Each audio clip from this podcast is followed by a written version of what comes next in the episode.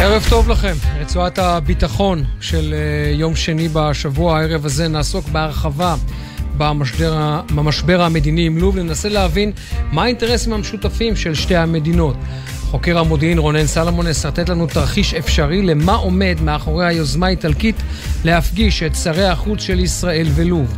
אנחנו נשוחח גם עם שלום הררי על דמותו ובעיקר מעמדו של סלאח ארורי בתנועת חמאס. אפרופו האיומים שארורי הפריך אה, בסוף השבוע האחרון כלפי ישראל. עם עורך הדין עודד אה, סבוראי אנחנו נשוחח על העתירה שלו לבית המשפט העליון בעניין עילת הסבירות ואיך היא, לטענתו, עלולה לגרור קצינים ולוחמים של צה"ל בעבר ובהווה לבית הדין בהאג. נשוחח גם עם הדוקטור ליאורה הנדלמן בעבור, שחזרה השבוע מכנס חוקרים עולמי של אה, איראן, ונסיים עם פרופסור אורי בר יוסף בשיחה על הפתעות, הפתעות אסטרטגיות בעקבות הוצאה מחודשת בעברית של הספר שחקר את המתקפה היפנית על פרל הרבור ב-1941. ערב עמוס מאוד לפנינו, גם מעניין, אני אמיר בר שלום, זו רצועת הביטחון, ואנחנו מתחילים.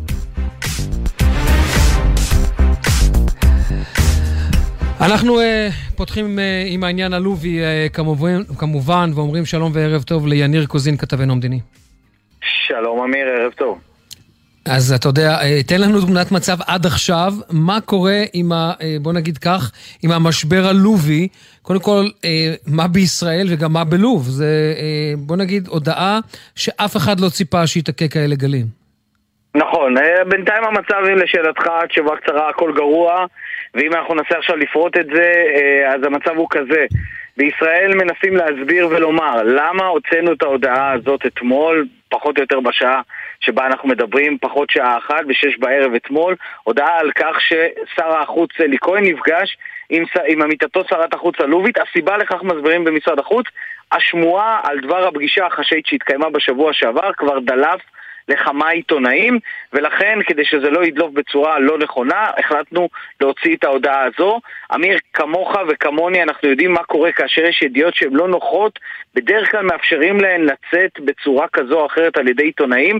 לא להוציא אותם בהודעה רשמית. ההודעה הרשמית הזאת של משרד החוץ היא למעשה מה שסיבך פה את כל הסיפור, כי תחשוב שאם הייתה יוצאת איזושהי ידיעה עיתונאית כזו או אחרת, היה כאן איזשהו מרווח החשה או אה, דיוק אם תרצה, במקרה שיוצאת הודעה ממשרד החוץ בירושלים על פגישה בין שר החוץ אלי כהן לבין שר, עמיתתו שרת החוץ של לוב, הדברים מסתבכים וצריך לומר בלוב בלאגן, כי בלוב התחילו אתמול מהומות, גם כמה אה, אזרחים תועדו שורפים דגלי ישראל, כמה רצו גם לכיוון אה, אה, אה, משרדי משרד החוץ, ראש הממשלה של לוב נלחץ ככל הנראה מהדברים הללו ופיטר את שרת החוץ, אותה שרה שנפגשה עם אה, אלי כהן אבל כאן הסיפור באמת מסתבך מבחינת הלובים, כי אותה שרת חוץ לא שותקת וממשיכה ומדברת ומוציאה הודעה בכך שהיא אומרת שאותו ראש ממשלה, זה שפיטר אותה לפני כמה שעות, הוא היה בסוד העניינים, הוא היה זה שארגן מהמארגנים של הפגישה בחסות איטלקית, הוא ידע על הדבר הזה ולכן הוא לא יכול לומר שזאת הייתה פגישה מקרית.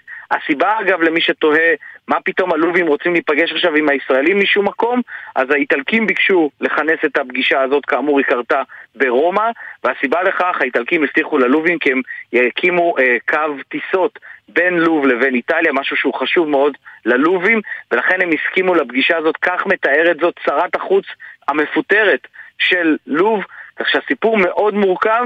אני יכול להוסיף לך ולומר שבשעות האחרונות גם מגיע מסר מוושינגטון, מסר נרגז מאוד כלפי ישראל על אותה הודעה של משרד החוץ. אמרו שבעצם כל הנתיב הזה, אגב, זה דברים ששמענו אה, אה, היום גם מגורמים מדיניים בישראל, כל הנתיב הזה בין ישראל ללוב שממילא לא היה מאוד פורה, הנתיב הזה מת בשלב הזה, וחבל מאוד שכך. מבחינת uh, משרד החוץ, אנחנו uh, יודעים לצורך, uh, לצורך העניין, האם, צריך לומר, בשלב מסוים חשבו להכחיש את, ה... להכחיש את הדברים, כי כמו שאתה אומר, יכלו להשאיר את העניין הזה של שותקים, כמו בהרבה מקרים, אה, בהרבה מקרים האחרים, אבל עצם העובדה, אגב, זו שאלה, זה עובר גם ראש ממשלה? תראה, בגדול זה היה אמור לעבור גם ראש ממשלה, את זה אנחנו עדיין לא יודעים במאת האחוזים. אני יכול לצטט לך דברים ששמעתי מגורמים מדיניים וגורמים פוליטיים בישראל שמאשימים את השר אלי כהן בהאשמה חמורה, אומרים בשביל כותרת בעיתון או כותרת במקום אחר, הוא היה מוכן לשרוף את הקשר החשאי הזה. צריך להגיד ככה, אה, הדברים, אה, אותה שרת חוץ עודכנה לגבי ההודעה הזאת, אנחנו לא יודעים אם היא נתנה את הסכמתה לכך, אבל היא בהחלט הייתה בסוד העניינים לפני שהדברים האלה יצאו. לא נראה לי שהיה כאן רצון להכחיש את ההודעה הזאת, מכיוון שזה היה יוצא בצורה כזו או אחרת.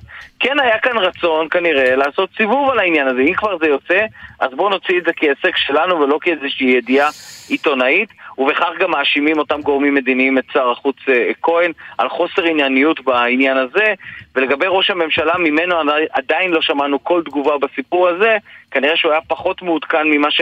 שחשבנו אבל לגב, לגבי, כמובן, לגבי ההודעה, אבל לגבי הפגישה אני בטוח שהוא היה מעודכן. כן, זה ברור. יניר קוזין, כתבנו המדיני, אני מניח שזה לא הסוף פסוק של לא. הפרשייה לא. הזאת.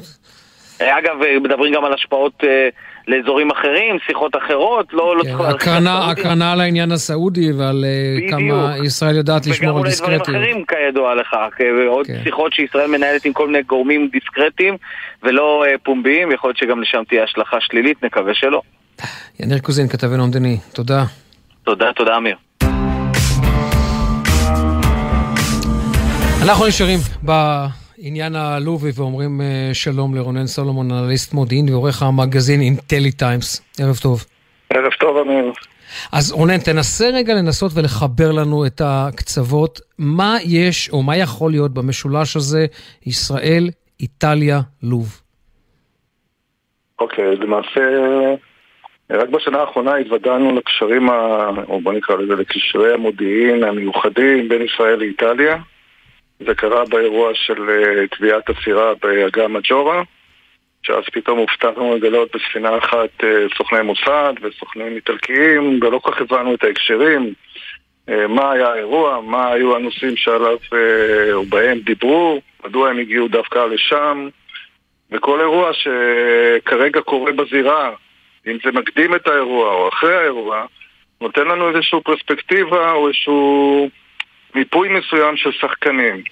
Uh, כרגע אנחנו פתאום מגלים שמתנהל איזשהו משא ומתן לאורך uh, לפחות uh, שנתיים-שלוש, שהבשיל איזושהי פגישה בין שר החוץ כהן לעמיתתו, uh, נג'לאל מנגוש, ומי שתיווך זה איטליה. עכשיו באיטליה כל מגע מדיני, מודיעיני, שמתבצע על אדמת איטליה, הוא בפיקוח אה, מחלקת המודיעין או, אה, של אה, איטליה, שזה גוף על כזה, הוא משהו כמו מל"ל כזה, קצת יותר, שהוא חולש על מודיעין הפנים ומודיעין החוץ, וכשמפשיל אירוע אסטרטגי, שלשני צדדים יש עניין, הם מעורבים.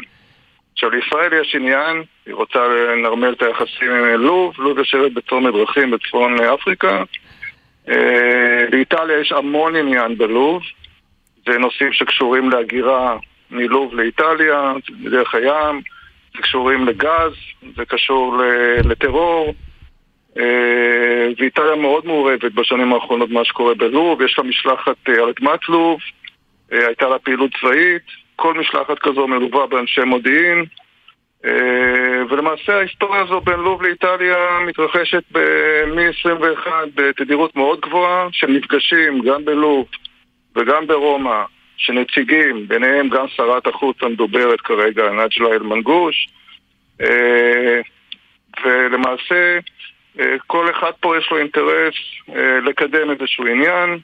מה, יכול להיות זאת אומרת, יש גם אינטרסים שהרי בסופו של דבר המוסד, הרי כולנו יודעים שמוסד הוא למעשה משרד החוץ לכל המדינות שאין לנו איתם אה, קשרים דיפלומטיים, אבל יכול להיות שיש גם דברים אחרים בלוב שמעניינים את ישראל ואת האיטלקים, וזה לצורך העניין גם אחת הסיבות לחיבוק ואולי למפגש שהיה באגם מג'ורה והסתיים בתביעת הספינה? עוד פעם, אה, כשאני בתור חוקר מודיעין אה, מול התקשורת, מסתכל על האירוע, או הסתכלתי על האירוע באגם הג'ורה, אז קודם כל רציתי להבין מי השחקנים. מי הזירה, מי השחקנים, מה האינטרסים. בסוף אה, כשאיטליה מארחת אה, גורמים של ישראל, יש לה גם אינטרס, היא לא עושה את זה סתם. והיה ברור שאחד מהאינטרסים המרכזיים זה לוב. לוב, כמו שאמרתי, יש לה הרבה נושאים, היא נמצאת כרגע תחת פיקוח של בקרת נשק, גם מבחינת הברחות, גם מבחינת אורניום שנשאר אצלה מתקופת קדאפי, אם זה עוגיה צהובה. רק לפני תחילת השנה היה דיווח על איזשהו חוסר ב... במכלי אורניום כאלה ש...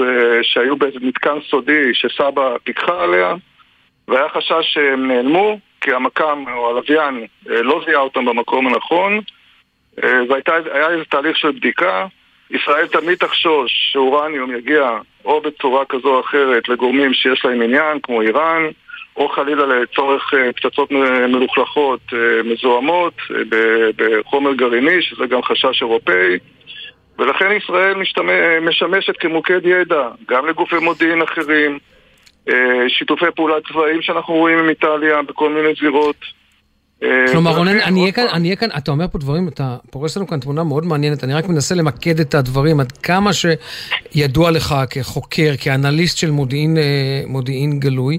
אתה אומר, היה על אדמת לוב, יש ללוב עדיין אורניום, מרבץ כזה או אחר, או, או, או, או, או איזשהו מצבור של אורניום מועשר, שנשאר עוד מפרויקט הגרעין של קדאפי. הרבה מאוד מדינות מסתכלות בדאגה על המצבור הזה, שמא מישהו, מדינה או ארגון טרור ישים אליו את היד, וזה יכול להיות חלק מהשיתוף הפעולה הישראלי-איטלקי, א', המודיעיני, ואחר כך כשזה עולה קומה גם למדיני, כמו המפגש שראינו של שרי החוץ, אני פשוט מנסה לבנות את, הש... את כן, התיאוריה הזו כן. קומה על קומה.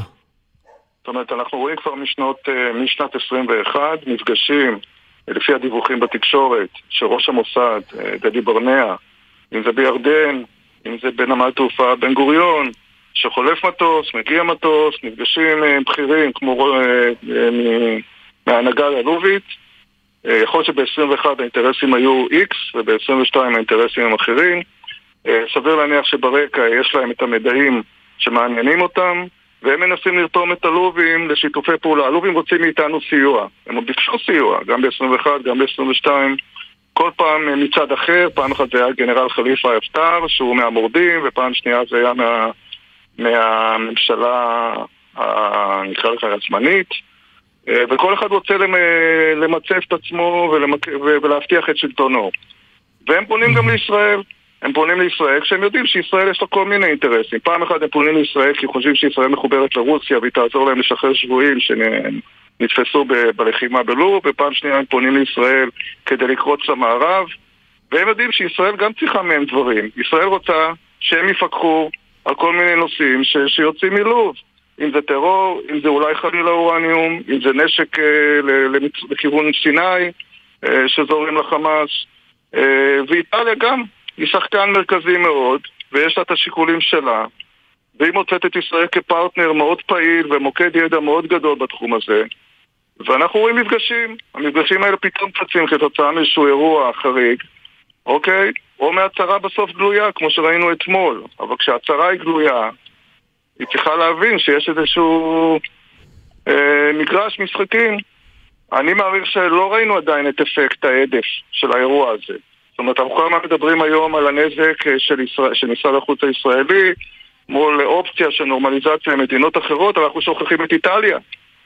איטליה היא שחקן כן. מאוד גדול בלוב, היא איבדה כרגע שחקנית מאוד מאוד גדולה. הבחורה הזו, שרת החוץ, מלווה את, אה, את, את משרד החוץ האיטלקי כן. והמודיעין האיטלקי אולי כבר שלוש שנים. יצרו קשר מאוד מיוחד איתה והאובדן שלה כרגע וחוסר היציבות שזה יוצר בלוב גורם כן. לאיטליה כרגע להערכתי כאב ראש גדול ולא בטוח ששמענו את התגובה ממנה עדיין. רונן סלומון, אנחנו כמובן נמשיך לעקוב אחרי הפרשה המאוד מאוד מעניינת הזאת שרב הנסתר על הנגלה. בכל מקרה, תודה רבה ששיתפת אותנו ככה באיזשהו מבט שהוא מבט אחר על המשולש הזה, איטליה, ישראל ולוב. תודה רונן, ערב טוב. ערב טוב.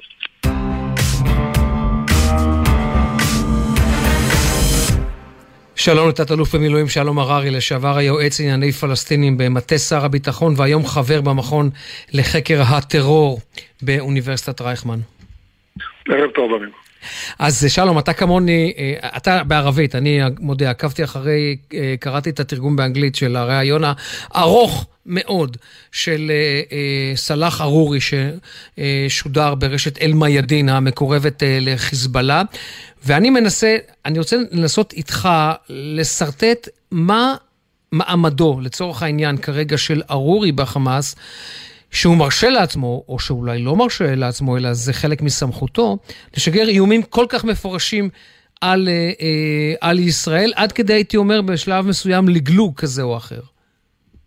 תראה, אמיר, זה לא רק מעמדו בחמאס, ובעיקר בחמאס חוץ.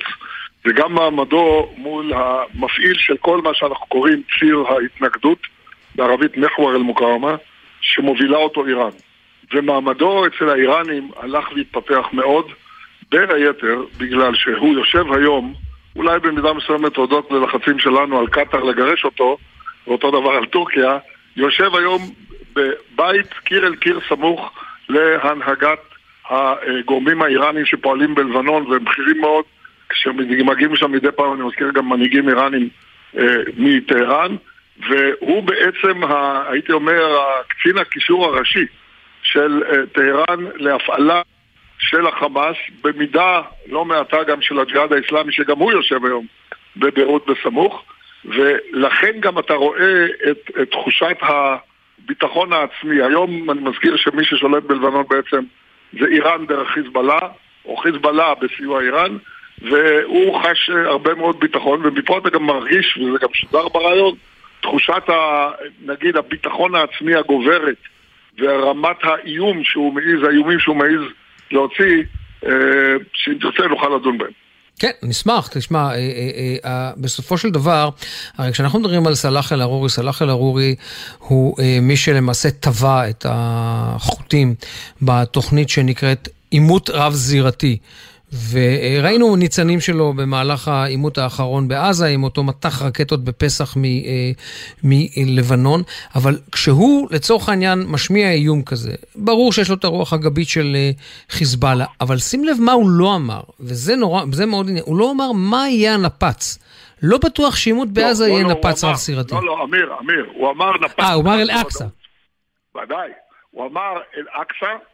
ובעניין הזה אה, זה לא חדש, כלומר, אה, אנחנו יודעים שכבר פעם אחת אה, פעלו גורמים אסלאמיים מעזה בירי, במקרה זה הג'יהאד, בגלל התחממות בירושלים, אז זה דבר אחד. עכשיו תראה, מעמדו בחמאס, אין ספק שהוא מתחזק בגלל גם התחזקותה של איראן, שהיא, ה, הייתי אומר, הגורם המממן הראשי של החמאס היום. אם מדברים על תשלומים מהצד, אני לא מדבר כרגע על מימונים שמגיעים מכל מיני תורמים וכולי, אה, כאשר האיראנים מרגישים בהחלט על הסוס. עכשיו, הרעיון של איחוד הזירות, אה, הם קוראים לזה בערבית וחדת הסחת, איחוד הזירות, או וחדת אל-ג'בהת, איחוד החזיתות, הוא רעיון שהמנהיג האיראני התחיל בו, אני מזכיר כבר לפני עשר שנים, כשהוא הוציא, אולי קצת פחות, הוא הוציא מעין פתווה שקוראת לחמש את הגדה המערבית. עכשיו, העניין הזה חזר על עצמו לפני שנה ביוני, כשאתה רואה את אה, מוסן סלמי, ראש משמרות המהפכה, האיש הכי בכיר במשמרות המהפכה באיראן מדבר על זה, אנחנו נחמש את הגדה המערבית ונאחד את הזירות, זאת אומרת, זה, מה פירוש איחוד זירות? זה שש זירות פלוס, זה גדה המערבית, זה, דרום, זה לבנון, זה גבול סוריה שמנסים להשתלט עליה כל הזמן, זה מזרח ירושלים, זה עזה, וכמובן אפשרות שאולי תצטרף לזה גם איראן, ואני אתן לך עוד זירה שלצערי אני רואה שהם מתגרים בה ללא צורך, לדעתי לפחות, בזמן האחרון, השר בן גביר, וזה זירת מה שנקרא אל-אסר, אה, אה, האסירים בבתי הכלא, תנועת האסירים. ואני אומר לך שחלק ממה שראינו בפעילויות בעזה בימים האחרונים של ירי טילים מוגבר לים ועוד כל מיני דברים מהסוג הזה, קשורים לעניין של התגרות ללא צורך, לפעמים אין ברירה, צריך לטפל בהם. אבל במקרה הזה לא צורך בנושא האסירים, ורק ההבטחה הישראלית שצעדים שהורו עליהם כנראה לבצע בבתי הכלא ושהופסקו, רק זה כנראה גרם להרגעה זמנית של עזה. אני חייב לשאול אותך אה, עוד שאלה אחת, אה, ממש אה, לסיום בהקשר, בוא נגיד ככה, הספציפי שלו. עד כמה הוא, יש לו אופוזיציה ושונאים בתוך חמאס? כי זה נראה כאילו... הוא מאגף מימין את יחיא סינואר, כאילו הוא מאפיל על אסמאעיל הנייה, על ח'אלד משעל.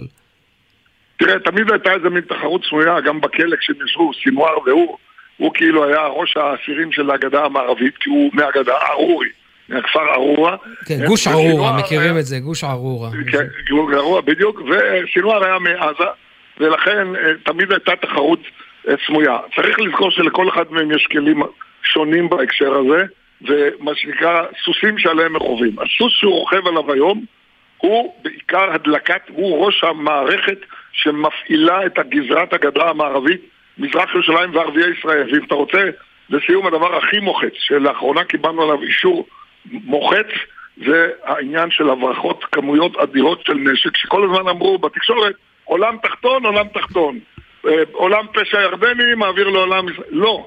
אנחנו רואים עכשיו מטעני קלע, מטעני כלי מגור, שמגיעים מאיראן עם טביעות אצבע איראניות בוודאות עליהם, לצד מאות על מאות של אקדחים ורובים שעוברים דרך אה, מה שנקרא ציר הנהר, נהר גבעת הירדן, או אה, מגבול לבנון. ופה הטענה שאין הוכחות שהעולם הפלילי הזה קשור לאיראנים נמחקה סופית. יש קשר לאיראנים והם רוצים להכניס עכשיו כלים הרבה יותר מסוכנים, כמו אותו כלי שהופעל על יד מגידו ונשלח על ידי חיזבאללה מלבנון על האופניים עם אותו רוכב.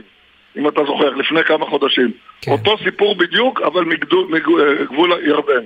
ופה אין ספק שלארורי יש מה שנקרא חלק מאוד רציני בארגון של ההברחות.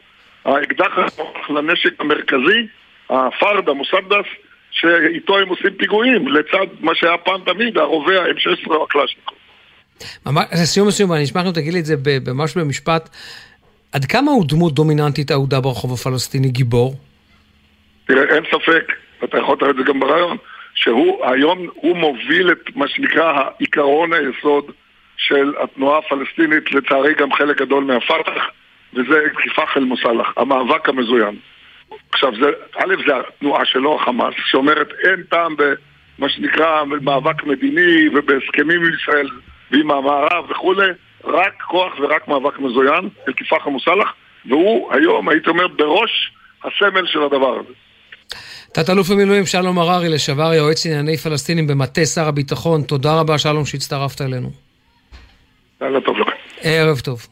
אנחנו יוצאים להפסקה קצרצרה של תשדירים, נשוב מיד אחר כך.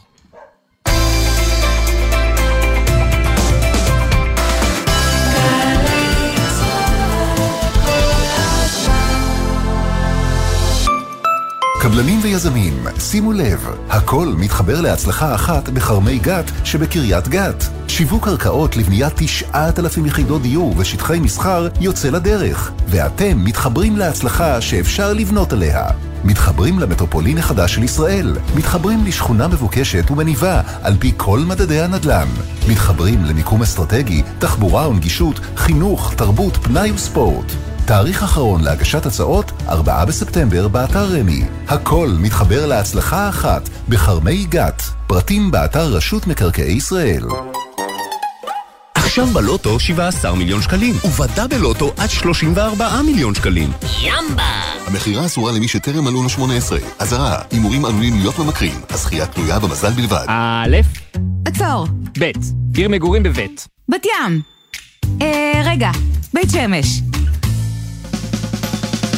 החלפתם כתובת? שימו לב, כדי לממש את זכותכם ולהצביע בבחירות לרשויות המקומיות במקום מגורכם מחדש, ודאו כי כתובתכם מעודכנת בפנקס הבוחרים. לבירור התקשרו חינם, 1-800-101-975. תוכלו לעדכן פרטים עד כ"ח באלול, 14 בספטמבר, באתר רשות האוכלוסין וההגירה או בלשכות. מידע נוסף בפורטל הבחירות של משרד הפנים. גלי צה"ל בפסטיבל ירושלים מזרח ומערב תזמורת ירושלים מזרח ומערב מארחת תחת כיפת השמיים את אסף אבידן, נוגה ארז ותמיר גרינברג במופע חד פעמי. ניצוח בניהול מוזיקלי מאסטרו תום כהן. הערב בשמונה, בריכת הסולטן, ובשידור חי בגלי צה"ל. איך מדינה קטנה במזרח התיכון הפכה למעצמת הייטק? מי הם האנשים המושכים בחוטים בשוק? והאם הבינה המלאכותית עוד תחליף את כולנו? ברוכים הבאים לסיליקון ואדי, סיפורו הייחודי של ההייטק הישראלי. בכל פרק יוסי מלמד, יושב ראש עמותת בוגרי ממר"ם, יושב אחד על אחד עם בכירי התעשייה הכי מדוברת במדינה. סיליקון ואדי, בכל זמן שתרצו, באתר וביישומון גל"צ גלגלצ, ובכל מקום שאתם מאזינים להסכתים שלכם. עכשיו בגלי צה"ל, אמיר בר שלום עם רצועת הביטחון. הבית של החיילים, גלי צה"ל. 7.28, רצועת הביטחון של יום שני, חזרנו, עכשיו אנחנו אומרים שלום וערב טוב לעורך הדין עודד אה, סבוראי, שהגיש את עתירת אנשי אה, כוחות הביטחון נגד ביטול עילת הסבירות. שלום אמיר, ערב טוב. אז עורך הדין סבוראי, אתה טוען בעתירה הזו שצריך לומר, אתה מייצג את אלוף משנה, אה, לא נאמר את, את שמו, מאחר ואי אפשר לחשוף את שמו ואת אפילו לא את האות הראשונה. אתה טוען שאי ביטול עילת הסבירות מקדמת בצעדי ענק, אני מנסה להגדיר את זה עד כמה שאפשר אה, מדויק אה, לפי העתירה, מקדמת בצעדי ענק את ההגעה אה, של קציני צה"ל בעבר ובהווה לבית הדין בהאג. תנסה להסביר לנו מדוע. נכון. אני קודם כל רוצה לומר שזו לא דעתי האישית בלבד, זה נסמך, הדעה הזאת נסמכת על חוות דעתה של היועצת המשפטית לממשלה. אה, ואני רוצה להקדים ולומר שלא מדובר רק בבית הדין הבינלאומי בהאג, אלא גם במדינות שמפעילות את סמכות השיפוט האוניברסלית, הפלילית, אה, בעבירות של, אה, על פשעי מלחמה או חשד של פשעי מלחמה, כמו ספרד, בלגיה, שוודיה ואנגליה.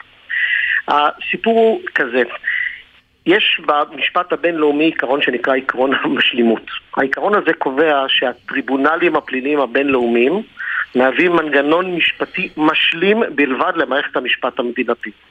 והעיקרון הזה קובע שככל שמערכת האכיפה והמשפט במדינת האזרחות של החשוד בביצוע פשע מלחמה היא מערכת עצמאית וחזקה, שחוקרת בעצמה ובתום לב חשדות לפשעי מלחמה, וממצה את הדין במקרים המתאימים, אין סמכות שיפוט בינלאומית.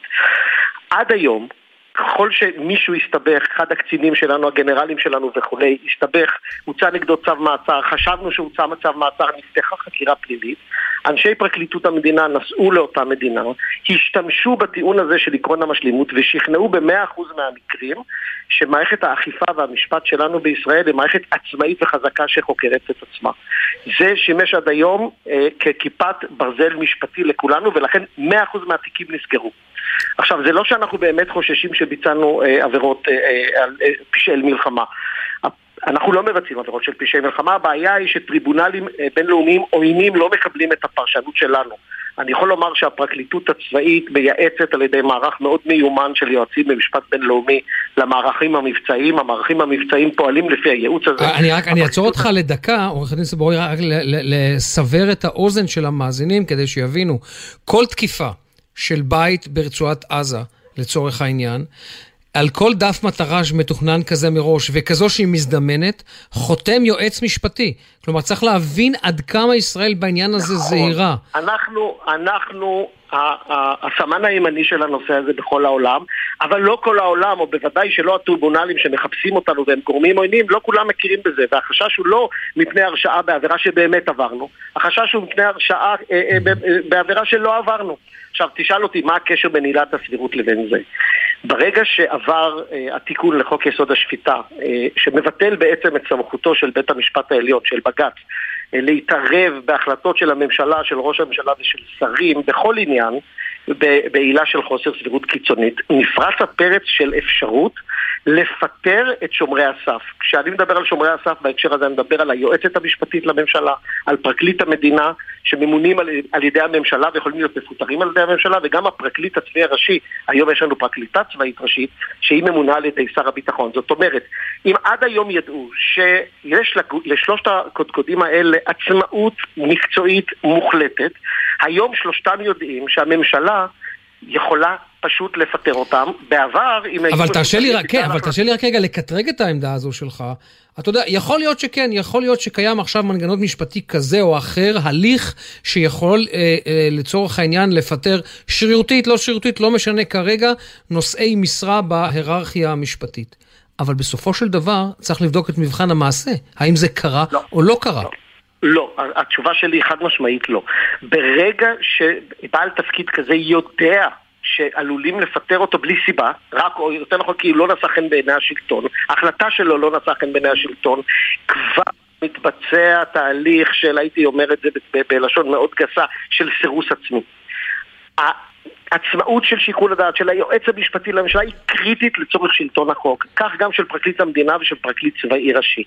עצם הידיעה, עצם הידיעה שהם עלולים להיות מפוטרים בגלל החלטות מקצועיות, משפטיות שלהם, באותו רגע שיודעים את זה, באותו רגע שיש סמכות לפטר אותם בלי שיש גוף ביקורת, באותו רגע הם כבר לא עצמאים, והיכולת לטעון את הטיעון שהיה כיפת ברזל שלנו עד עכשיו במישור הבינלאומי, שהמערכת האכיפה והמשפט בישראל היא עצמאית וחזקה, היכולת לטעון את הטיעון הזה היא הרבה הרבה יותר חלשה. אנשי המקצוע בתחום, היועצת המשפטית לממשלה באמצעות המשנים שלה הביעה חשש ממשי שהטיעון הזה יהיה היום מאוד מאוד קשה. עכשיו, אה, אני... אה, אתה יודע, אבל אני אשאל את השאלה, ישבו שם מחוקקים מהקואליציה שמכירים את זה היטב. הצביע בעד זה, הצביעו בעד זה גם שר ביטחון וגם אה, אה, אה, השר דיכטר, ראש שב"כ לשעבר, שהוא בעצמו הרי הוא כמעט נעצר כמה וכמה פעמים. אני, אני לא אגרר פה לדיון פוליטי. לא, אני לא רוצה להיכנס לפוליטי, לא, אנחנו לא נכנסים פה לפוליטי, אלא רק למהות. לא, לא, התחלתי להגיד מה אני לא, כדי להגיד מה אני כן. אני לא אגרר לדיון פוליטי ביחס לשיקוליו של שר הביטחון או לשיקוליו של שר החקלאות דיכטר. אני יכול לומר דבר אחד. לעתירה שלי צירפתי תצהיר של חברת הכנסת יוליה מלינובסקי, שהיא חברה בוועדת חוקה, חוק ומשפט. היא הייתה, חבר, היא הייתה חברה בוועדה חסויה, ששמעה סקירה של היועצים המשפטיים, של אה, אה, אה, משרד הביטחון, של הצבא, זאת אומרת הפריטה הצבאית הראשית, של שב"כ, של מוסד, של מל"ל, הייתה שם לפי התצהיר שלה התראה חריפה מאוד בנושא הזה, בדיוק ובנושאים נוספים של, ש, ש, שבהם ביטול עילת הסבירות תפגע בביטחון המדינה.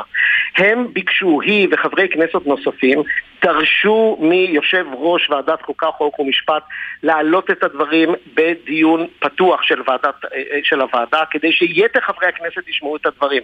פעם אחר פעם בתצהיר שלנו מצורפים פרוטוקולים מזעזעים של הוועדה.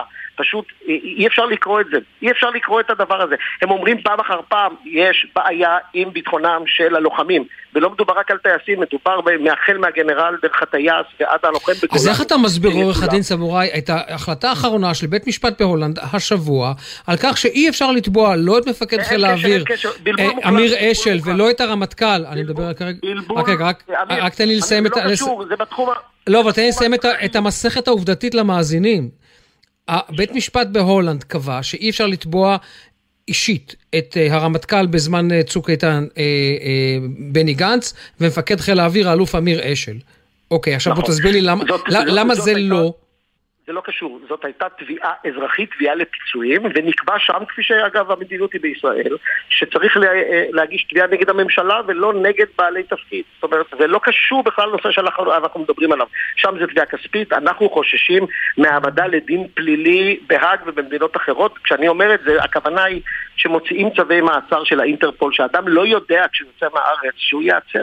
שהוא ייעצר, הוא לא יודע, ואחרי כן יש חקירה והוא עלול להיות מועמד לדין ולהיעצר עד תום הליכים ובסוף ייגזר דינו. מדובר פה על פוטנציאל להרוס את חייהם של אלה שתורמים לחברה. שתורמים לחברה. עכשיו, ועדת חוקה, חוק ומשפט לא דנה בנושא הזה בכלל. היו גם דרישות, היו גם דרישות לכנס את ועדת חוץ וביטחון.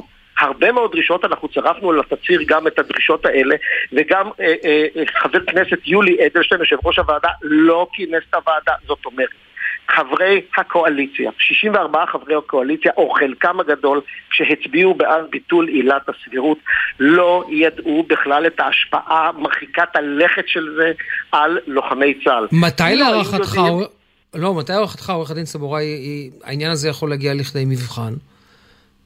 אה, לדעתי, בכל רגע נתון, אני חושב שכל המדינה, ויחד איתה גם כל העולם שעוסק בתחום הזה עוצרים את נשימתם לקראת ה-12 בספטמבר, המועד שבו בג"ץ ידון בכל העתירות וגם בעתירה שלנו.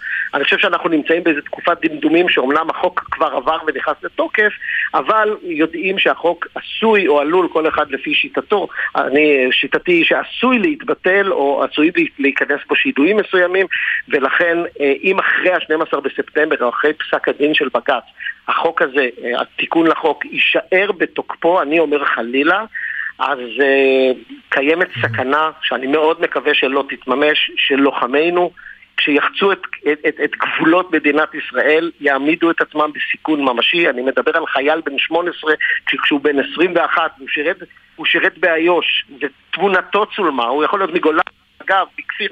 תמונתו צולמה כשהוא יורה באוויר או, או שמו נקשר לעניין הזה וכמובן נרשם בתיקים באותם כן. מקומות כשהוא כן. יצא מהארץ לטיול אחרי צבא ימצא את עצמו בסכנה גדולה בעידן שבו אנשים טסים למקומות אחרים, רוצים להרחיב את דעתם ולטייל אנחנו אה, אה, מתריעים על כן. סכנה מאוד גדולה. אני די משוכנע שאם חברי הכנסת בקואליציה היו מבינים מה הם עושים, הם לא היו, לא היו פועלים כך, או לפחות היו אומרים ללוחמים, מסתכלים להם בעיניים ואומרים, החלטנו להפקיר אתכם.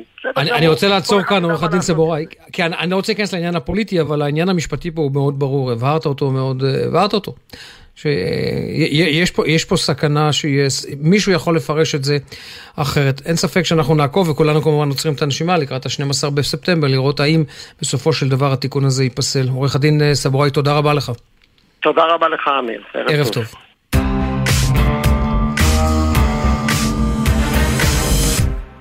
בשבוע שעבר נערך בהולנד, בעיר אה, ליידן, כנס עולמי של אה, חוקרי אה, איראן, ובכנס הזה השתתפו גם חוקרים ישראלים, בהם דוקטור ליאורה הנדלמן בעבור, חוקרת בכירה במרכז אליאנס ללימודים איראנים באוניברסיטת תל אביב. ערב טוב, דוקטור הנדלמן. ערב טוב. אז קודם כל ספר לנו על הכנס הזה, זה כנס שנערך פעם בכמה זמן? Uh, הכנס נערך uh, מדי uh, ארבע שנים, והוא, מי שמארגן אותו זו האגודה האירופית ללימודים איראנים, ומגיעים אליו חוקרים מכל העולם, מאוניברסיטאות שונות, לרבות המזרח התיכון, וגם כמובן מדינות אחרות. איראנים היו? איראנים מאיראן, אני מדבר. איראנים מאיראן היו פחות, מתי מעט, אה, בעיקר אה, היו שם אה, איראנים שהם מהגולה, או איראנים שהם סטודנטים למעשה במכונים או באוניברסיטאות, בעיקר מאירופה. והיה איתם אינטראקציה או שהם היו מרוחקים? את יודעת, בכנסים כאלה יצא לי פעם להיות בכנס כזה, ואני מודה שכל רגע הבטתי הצידה ולאחור להבין אם אני מדבר עם, עם חוקר, עם עיתונאי, או לצורך העניין עם איש ביון כזה או אחר. אה, אז כאן אה, קיימת אה, זהירות משני הצדדים, בעיקר משום שגם חוקרים, גם אם הם ממוקמים או עובדים וחוקרים באירופה או בארצות הברית, אם יש להם משפחה באיראן, אז יכולה להיות סכנה גם להם, גם לבני המשפחה שלהם, אם הם בצורה פומבית ומתועדת מקיימים איזשהו מגע עם ישראלים, אבל בדרך כלל הרבה פעמים בשיחות שיחות חולין במסדרונות בין המושבים השונים, אה, אז אה, יש יצא אינטראקציות. יצא לך איזה אינטראקציה עם איראני? לא גולה, איראני שהגיע מאיראן? אה, הייתה אינטראקציה, אבל שוב, אלה שיחות חולין וקיימת אה, זהירות מאוד גדולה אה, מצידם. ברגע שהם מבינים שמי שממולם הוא מישראל, אז יכולה להיות איזושהי רתיעה קלה שהיא מובנת במידה כזו או אחרת. טוב, בואי נצלול לנושאים עצמם. מה היו הנושאים המרכזיים? ואת עלית, נכון, את גם העברת שם הרצאה אחת. אה, כן, בהחלט. אה, אני ארגנתי גם אה, מושב של חוקרים מאוניברסיטת תל אביב. הנושאים היו מאוד מגוונים, זה כנס שנמשך מיום שני עד יום שישי עם מושבים מקבילים, כך שאנחנו מדברים על לא מעט הרצאות ומושבים שמתקיימים לאורך הימים הללו. הנושאים היו מאוד מאוד מגוונים בהתאם, אבל בעיקר בסוגיות שקשורות לתרבות איראן, להיסטוריה שלה. מה למשל? בואי ניקח את הנושא שלך. את הרצית על הלבוש, נכון? אה, אני, כן. אני הרציתי אה, למעשה על ההיסטוריה וההתפתחות אה, של הלבוש של אנשי הדת באיראן. בוא נעשה חמש, בוא נעשה את הארבע דקות שנשארו לנו על העניין הזה, נורא, מאוד מעניין. אה, טוב, אז קודם כל אה, אנחנו רגילים לראות אה, את אנשי הדת, במיוחד השיעים באיראן, שהם עוטים טורבן. ישנם אלה שעוטים טורבן לבן, ישנם אלה שעוטים טורבן שחור, ויש הבדלים מאוד ברורים בין שני הצבעים הללו. מי שהוא עוטה טורבן שחור הוא לרוב מזוהה כצאצא של הנביא מוחמד. או, או שהוא השאר... מגדיר את עצמו, או שהוא מגדיר את עצמו, לאו דווקא יש לו הוכחה. בהחלט, כן, בהחלט. אה, וכמובן כל השאר אה, עוטים אה, טורבן לבן. הרפובליקה האסלאמית עשתה פורמליזציה במהלך השנים לעניין הזה, ולא כל תלמיד דת, גם אם הוא מתקדם בלימודי הדת, יכול לעטות טורבן. זאת אומרת, אם בעבר, לפני הקמתה של הרפובליקה האסלאמית, עטיית טורבן הייתה תלויה באישור של המורה, של אותו תלמיד, אז היום מקיימים טקס, צריכים לעבור חניכה מסוימת של מספר שנים ולקבל אישור מהמדינה לעטות את הטורבן. כלומר, המקביל אה, למסע כומתה ישראלי. אה, אפשר לומר, כן, איזשהו אה, מסע שצריך לעבור אותו כדי לעטות את הטורבן, ובאותה מידה אה, הרפובליקה האסלאמית גם דאגה בשנות התשעים להקים אה, טריבונלים, זאת אומרת בתי דין לאנשי דת, כאלה שסורחים ולא עומדים אה, ב, אה, בנאמנות שלהם לאידיאולוגיה של הרפובליקה האסלאמית ונוטים להתבטא בכל מיני סוגיות שלא עולות בקנה אחד עם המדיניות של הממשל, כמו למשל בנושאים של איכות סביבה, או התבטאויות שקשורות לאורח החיים הנהנתני של האליטה השלטת באיראן, או אה, על שחיתות, או על אה, שימוש אה, לא אה, יעיל במשאבי המדינה, כמו הטיה של אה, מים והבעיה של המחסור מים באיראן, או הנטייה של הרפובליקה האסלאמית להאשים כל מיני מדינות אחרות בבעיות שלה, אה, אז אה, מזמנים אותם לבית המשפט הזה, ושם אה, למעשה פעמים רבות אנחנו רואים מקרים שבהם אה, אנשי הדת האלה נדרשים להסיר את הקורבן ולמעשה להפסיק להיות אנשי דת. מדהים. לגבי עוד, את יודעת, יש עוד תופעה אחת שאנחנו רואים, והרי אנחנו עכשיו עדים למחאת החיג'אב. לצד מחאת החיג'אב אנחנו רואים שהתגובה של הרחוב כלפי אנשי הדת הפך להיות ספורט לאומי, להעיף את הטורבן. זאת אומרת, הם אורבים לאנשי הדת, מעיפים את הטורבן, מצלמים את זה ונעלמים. שזה למעשה כביכול משקל נגד לה, אתם מכריחים אותנו להטות את החיג'אב, אנחנו נוריד לכם את הטורבן מהראש. אה, נכון, אז אה, באמת שאנשי דת אה, כשהם מגיעים או משתתפים, או משתתפים באיזשהו אירוע במרחב הציבורי או אפילו הולכים ברחובות, הם נתפסים על ידי הרבה מאוד צעירים אה, ואנשים נוספים שהשתתפו אה, במחאות אה, כנציגים של השלטון, למרות שיש כאלה מביניהם שאומרים שאפילו לא נעים להם לעלות על מונית, בעוד שהאליטה השלטת מקרב אנשי הדת לא צריכה לעלות על מונית כי היא נוסעת למעשה ברכבים פרטיים. אז יש בהחלט הוצאה של קיטור כלפי לא רק אנשי דת, ובאמת כמו שציינת, ההעפלה של הקורבן שלהם מהראש אה, כאות מחאה, אלא גם אה, היו מקרים במהלך אה, המחאות של החודשים האחרונים שבהם אה, אה, הציתו אה, וכילו את הזעם אה, במדרסות ובמכללות אה, דתיות, שוב כהתרסה נגד המשטר עצמו. הדוקטור אה, ליאורה הנדלמן בעבור ראש אה, מרכז אליאנס לימודים איראני באוניברסיטת תל אביב, תודה רבה לך ששיתפת אותנו בכנס הזה. עוד ארבע שנים את אומרת הכנס הבא. בהחלט כן. בהנחה, טוב, אני, אני מניח ששאלתם אתכם את השאלה האם עדיין זה יישאר אותו משטר בכנס הבא, אבל בטח שאלתם גם בכנסים קודמים את אותה שאלה. Uh, כן, בדרך כלל, אבל אני מוכנה שתעלה אותי שוב לשידור אם זה יקרה, ואני אסביר לך למה. קיבלת. דוקטור ליאור הנדלמן בעבור, תודה רבה לך. תודה לך. תודה, ערב טוב.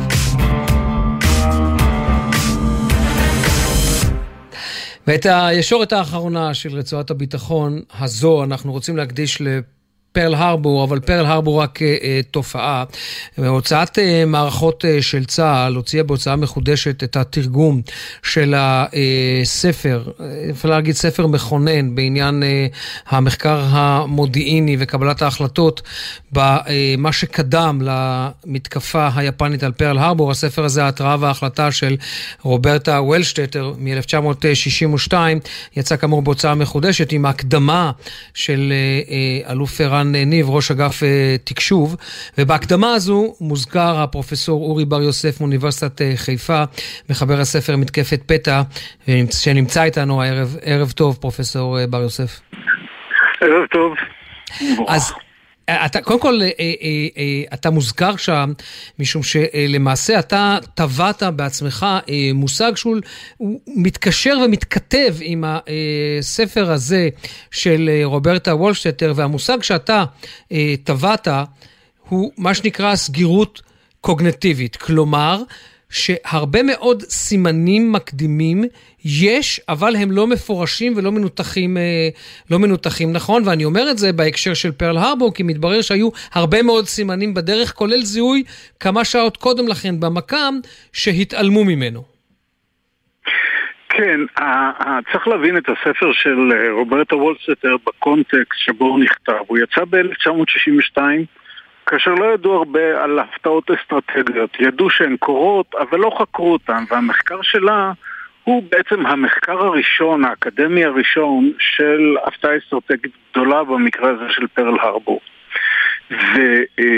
ורוברטה וולסטטר במחקר הזה, היא חיפשה את ההסבר לתופעה שעד אז לא הכירו או לא הבינו מספיק טוב, כי עד שהספר שלה יצא, ההנחה הייתה שפרל הרבור או ברברוסה, מתקפות פתע הן מפתיעות אותנו בגלל שאין לנו מספיק מידע על מה שקורה. אנחנו לא יודעים שהאויב מתכונן לתקוף. והמחקר של רוברטו וולסטר הראה שלרשות האמריקאים עמדו הרבה מאוד ידיעות התרעתיות שהאמריקאים ישבו על התעבורה הדיפלומטית היפנית, ידעו שהיפנים מתכוונים לעשות משהו. זה הסיפור עם המקם, שזה לא כמה שעות, אלא ממש בדקות האחרונות לפני המתקפה, שזיהה את הארמדה של המטוסים היפנים מתקרבים כבר לפרל הרבור, הוא אחד מהאירועים, הוא לא היה יכול לשנות יותר מדי. אבל אה, אה, בגדול, אה, הספר של רוברטה וולסטר הראה ששורש הבעיה הוא לא היעדר מידע, אלא חוסר היכולת שלנו, הכישלון שלנו להבין את המשמעות של המידע ההתרעתי שעומד לרשותנו. היא טבעה נכון מושג שנקרא תיאוריית האות והרעש, כלומר, האות נמצא שם, כן. אבל הרעש מסביב לא מאפשר לך לזהות ולנתח אותו נכון. זה היה ההסבר שלה. סיגנל טו נויז ריישיו, זאת אומרת, אה, ככל שיש לך פחות אותות ויותר רעשים, ככה סיכוי שאתה תלך לאיבוד. אבל כשאנחנו מסתכלים על פרל הרבור, ב, ב, ב, גם במונחי אותות ורעשים, אז בסך הכל כשאתה משווה את פרל הרבור למשל לברברוסה, אני לא רוצה לדבר אפילו על יום כיפור. לא, אני רוצה, אני רוצה שכן תעשה את זה על יום כיפור. אני רוצה שתעשה את זה על יום כיפור, אוקיי, כי אתה אוקיי, חקרת אז, אותו. אז, אז אם אני משווה את פרל הרבור ליום כיפור, אז בפרל הרבור היה קשה הרבה יותר לזהות את ההתקפה היפנית המתקרבת. ביום כיפור אנחנו ידענו הכל, ראינו את זה מול העיניים, ועדיין, כשהמלחמה פורצת אנחנו מופתעים. ועדיין 20, פחות מ-20 או 24 שעות לפני שהמלחמה פורצת, יש את כל הסימנים המעידים, הם מופיעים במסמך אדיר של אמ"ן, הכל כתוב, הכל מופיע, והשורה התחתונה שלו אומרת, אבל הסבירות למלחמה נשארת נמוכה. או במילותיו של אליזירה נמוכה מנמוכה. וכאן ההסבר של אותות ורעשים, יחס אותות ורעשים, הוא לא תופס כי היה המון אותות ולא היה כמעט רעשים. ההונאה המצרית וההונאה הסורית היו... לא היו משמעותיות. ההונאה הייתה הונאה שלנו. אה, כאן נכנס העניין, הסגירות הקוגנטיבית שאתה מדבר עליה. הסגירות קוגנטיבית, כן. כי בפרל הרבור אתה, אתה, אתה לא יכול להאשים את אדמירל קימל שהיה מפקד הצי בפרל הרבור או את uh, הגורמים השונים בוושינגטון שהם סבלו מ... מאיזה שהן הטיות קשות נגד האפשרות שתהיה מתקפה על פרל הרבור. הרעיון שהצי היפני ישוד במשך כל כך הרבה זמן, לאורך חמשת אלפים מייל או כמה שזה לא יהיה, דרך ארוכה בצורה בלתי רגילה, ולא יגלו אותו בדרך, ואף מטוס לא יטוס עליו, והם יצליחו להפתיע. שאפילו היפנים לא שיערו שהם ישיגו הפתעה כזאת. ולכן האמריקאים הופתעו בסופו של דבר כי קרה משהו שהם לא חשבו שיכול לקרות, אבל הם לא ידעו הרבה על זה שהיפנים יכולים לתקוף דווקא את פרל הרבור. הם חשבו שהם אולי יתקפו את הפיליפינים, סינגפור, כל מיני מקומות, לא את פרל הרבור. אני חייב לקחת אותך, פרופסור בר יוסף, אני חייב לקחת אותך, אנחנו מדברים על העבר, אני חייב לקחת אותך להווה ולעתיד. אתה רואה לצורך העניין, בוא, בוא ניקח רגע את ישראל כמיקרו-קוסמוס שדרכו נבחן, דרך הזווית הישראלית נבחן את הסגירות הקוגנטיבית, נבחן את תיאוריית האות והרעש. אנחנו יכולים היום לעמוד בפני הפתעה אסטרטגית? אתה יודע מה, אני גם אקרא לזה הפתעה קיומית? אני לא יודע מה זה הפתעה קיומית. הפתעה אסטרטגית, תמיד אנחנו יכולים... הפתעה קיומית שיצוץ לנו פתאום נשק גרעיני במקום שלא צפינו, לא ראינו, לא ידענו, לא עקבנו. אה, קשה לי, קשה לי להניח, כי כושר, יש, פה, יש פה שני דברים. א', כושר האיסוף של ישראל, של מדינות אחרות, הוא, הוא כושר איסוף מאוד מרשים, וקשה לי להניח שאפשר לעשות פרויקט כזה, או אפילו סחר מחר כזה, בלי שישראל תדע על זה, וב' זה במקום מאוד גבוה בסדר עדיפויות, בצי"ח של המודיעין הישראלי. אז קשה לי להניח שדבר כזה יכול לקרות. אבל אני אתן לך דוגמה אחת, אנחנו, אם, אם מחר תפרוץ, אני מקווה שלא תפרוץ, אבל אם מחר תפרוץ מלחמה, מה שנקרא רב-זירתית, אני חושב שתושבי מדינת ישראל, וחוששני שגם מקבלי ההחלטות, הם לא מוכנים להתמודד עם, אה, עם, אה, עם אתגר כזה. אני מקווה שהצבא מוכן להתמודד עם אתגר כזה. כי זה יהיה אתגר קשה בצורה בלתי רגילה, ובמובן הזה הוא יכול להיות הרבה יותר קשה מהסיפור של מלחמת יום כיפור. במלחמת יום כיפור אף טיל לא נפל על תל אביב. במלחמה הבאה זה יהיה אחרת לגמרי. כן, אבל אתה מדבר, על, אתה מדבר על תרחיש איום שונה, אתה, אנחנו לא מדברים על הפתעה אסטרטגית. אני מדבר על זה... תרחיש איום חמור ככל שיהיה, זה לא הייתי ההפתעה.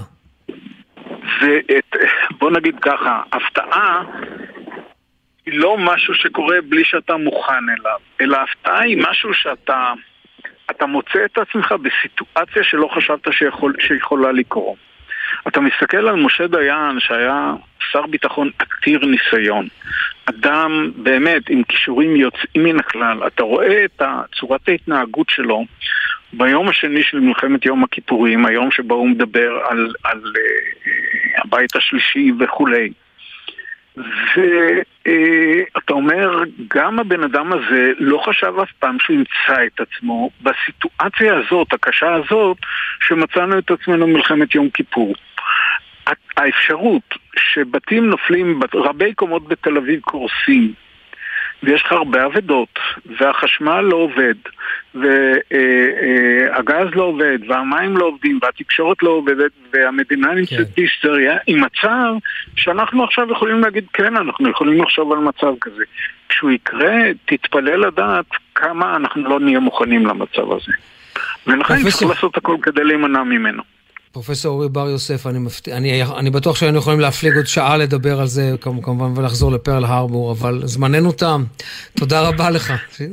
תודה לך, להתראות. להתראות, ערב טוב. זהו, אנחנו שמים כאן את uh, רצועת הביטחון ליום שני בשבוע. המפיקה הראשית שלנו היא uh, נועה נווה. המפיקים היום הם אליעזר ינקלוביץ' ורדי שפר ושיר דוד על הביצוע הטכני ביפו. אילי דרעי בפיקוח הטכני אילן גביש. אני, אמיר בר שלום.